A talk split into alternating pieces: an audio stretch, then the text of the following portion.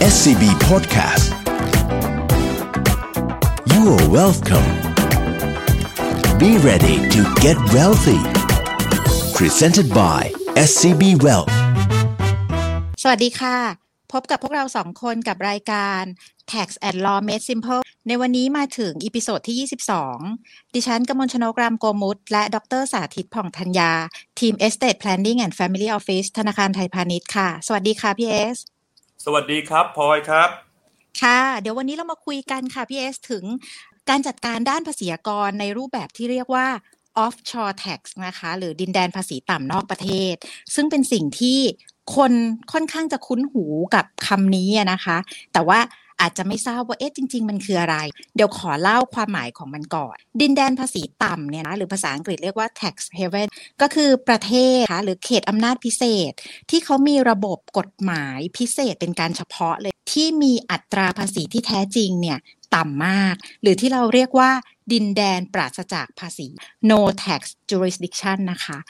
เออมันมักจะถูกใช้เป็นรูปแบบหนึ่งในการวางแผนภาษีระหว่างประเทศของบริษัทข้ามชาติโดยวิธีการต่างๆ ซึ่งรวมถึงการโยกย้ายการรายงานผลกำไรระหว่างบริษัทในเครือนะแล้วก็รวมถึงสินทรัพย์ที่จับต้องไม่ได้ต่างๆ ตรงนี้มันเป็นเรื่องที่ไม่ง่ายนะคะ เรียกว่าไม่ง่ายเลย แต่ก็เป็นเรื่องที่คนพูดถึงกันเหมือนกัน เพราะว่ามัน มันมักจะได้ยินในข่าวต่างๆ เสมอๆ ในวันนี้อยากให้พี่เอสช่วยเล่า concept แล้วก็รายละเอียดต่างๆ เกี่ยวกับเรื่องนี้หน่อยค่ะ ครับในเรื่องของการใช้ดินแดนที่มีอัตราภาษีต่ำเนี่ยเรามักจะได้ยินกันเป็นประจำว่าเป็นเรื่องของ tax haven country หรือเป็นประเทศอัตราภาษีต่ำหรือไม่มีการเก็บภาษีเงินได้เลย อาจจะมีค่าธรรมเนียมทางการเงินนิดหน่อย หรือมีอัตราภาษีเงินได้ก็จริงแต่ต่ำมาก ๆเลย ต่ำเท่าไหร่เนี่ยอาจจะต่ำร้อยละสองร้อยละสามหรือไม่ก็มีสิทธิประโยชน์มากมายจนกระทั่งผู้ที่ไปลงทุนนั้นแทบไม่เสียภาษีใด ๆ เครื่องมือในการที่จะใช้ประเทศเหล่านั้นเนี่ยเป็นการวางแผนภาษีนั้นก็ได้ถูกอธิบาย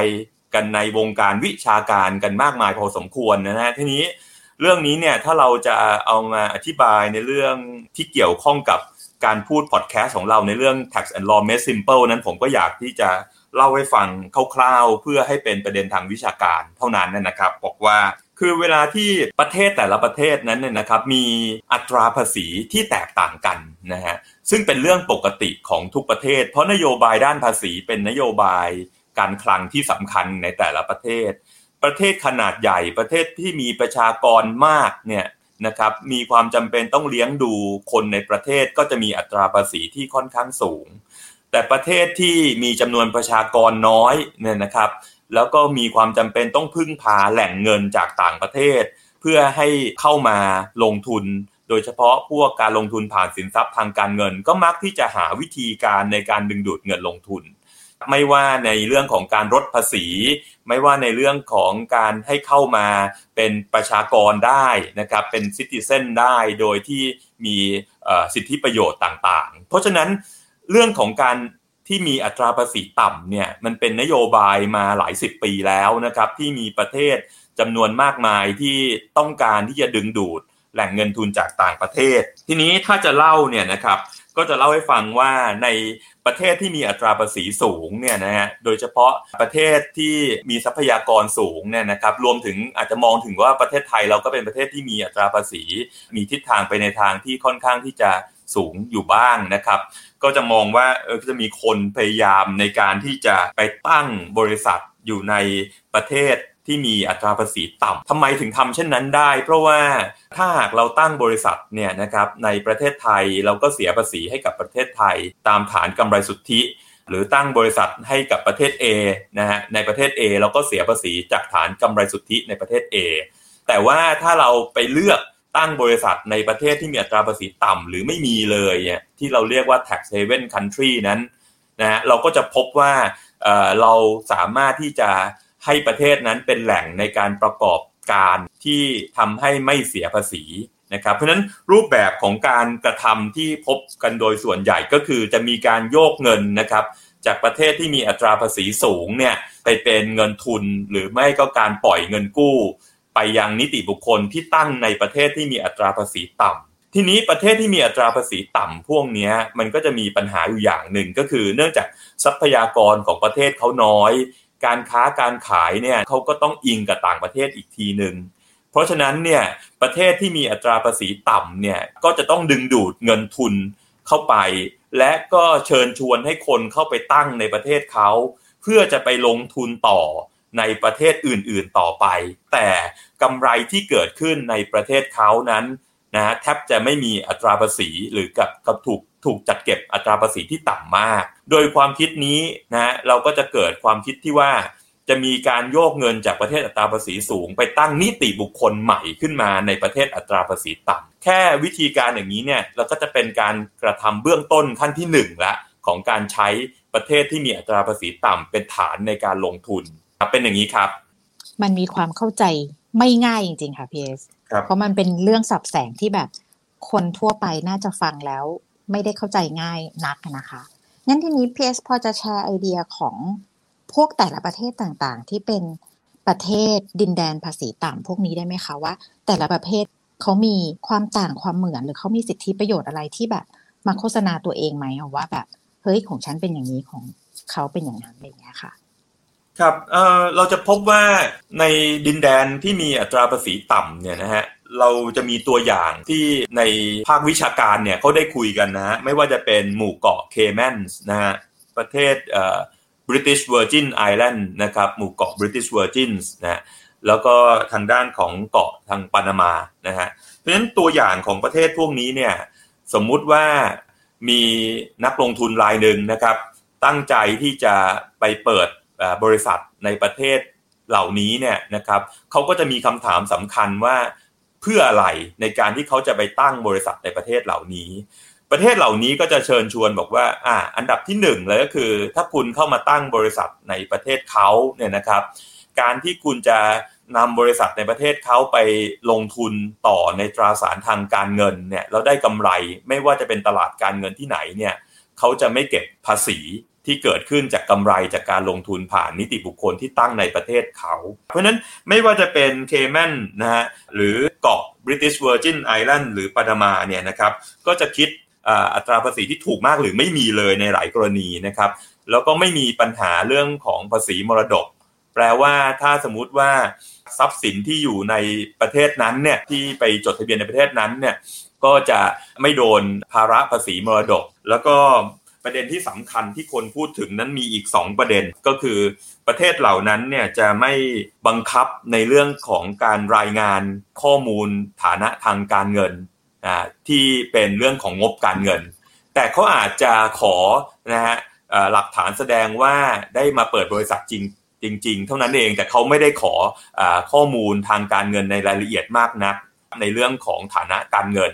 ประเด็นที่สองที่ที่ง่ายในการที่จะไปลงทุนในประเทศเหล่านั้นก็คือ เรื่องกฎหมายการแลกเปลี่ยนเงินตรา ไม่ว่าจะเป็นเรื่องของการโอนเงินเข้าประเทศนั้น และจะโอนเงินออกจากประเทศนั้น ก็มีการยืดหยุ่นมาก หรือมีความเป็นเสรีมากนะครับ แล้วก็เรื่องเรื่องสุดท้ายที่จะเพิ่มเสริมขึ้นมาได้ก็คือ ประเทศเหล่านั้นก็จะมีกฎหมายที่เชิญชวนได้ว่าเขาให้ความเป็นส่วนตัวกับข้อมูลของลูกค้า หรือคนที่จะมาเปิดบริษัทนั้นสูงมาก คือแปลว่า ไม่ว่าจะเป็นรัฐบาลต่างประเทศนะฮะจะมาขอข้อมูลหรืออะไรอย่างเงี้ยเขาก็จะมีระเบียบขั้นตอนในการที่จะปกป้อง เพราะก็ถือว่าเขาให้ สิทธิประโยชน์ในเรื่องของการปกป้องข้อมูลของอคนที่เป็นเจ้าของเงินที่ไปลงทุนในประเทศเหล่านั้นค่อนข้างมาก อันนี้ก็จะเป็นสิทธิประโยชน์ที่ทำให้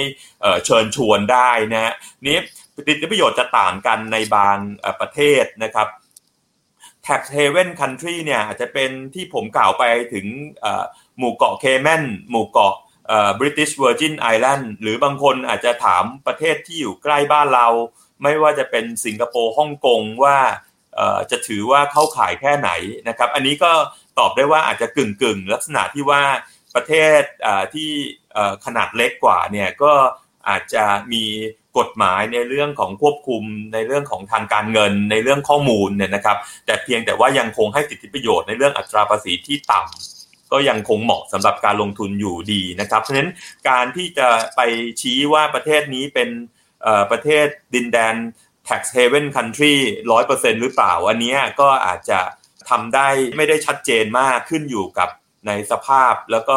การที่กฎหมายของประเทศนั้นจะมีการปรับเปลี่ยนเรื่อยๆอันนั้นก็จะเป็นเรื่องของตัวอย่างที่เราพูดถึงได้ครับ เป็นสิ่งที่คนสงสัยกันมาตลอดอย่างหนึ่งเลยค่ะว่าเอแล้วการจัดการภาษีต่างๆเราเนี้ยมันถือเป็นการวางแผนภาษีที่หลีกเลี่ยงภาษีหรือเปล่าคะเรื่องของ ภาษีเนี่ยนะครับเรื่องการหลีกเลี่ยงภาษีไม่หลีกเลี่ยงภาษีเนี่ยผมเข้าใจว่าการที่เราไปตั้งบริษัทใน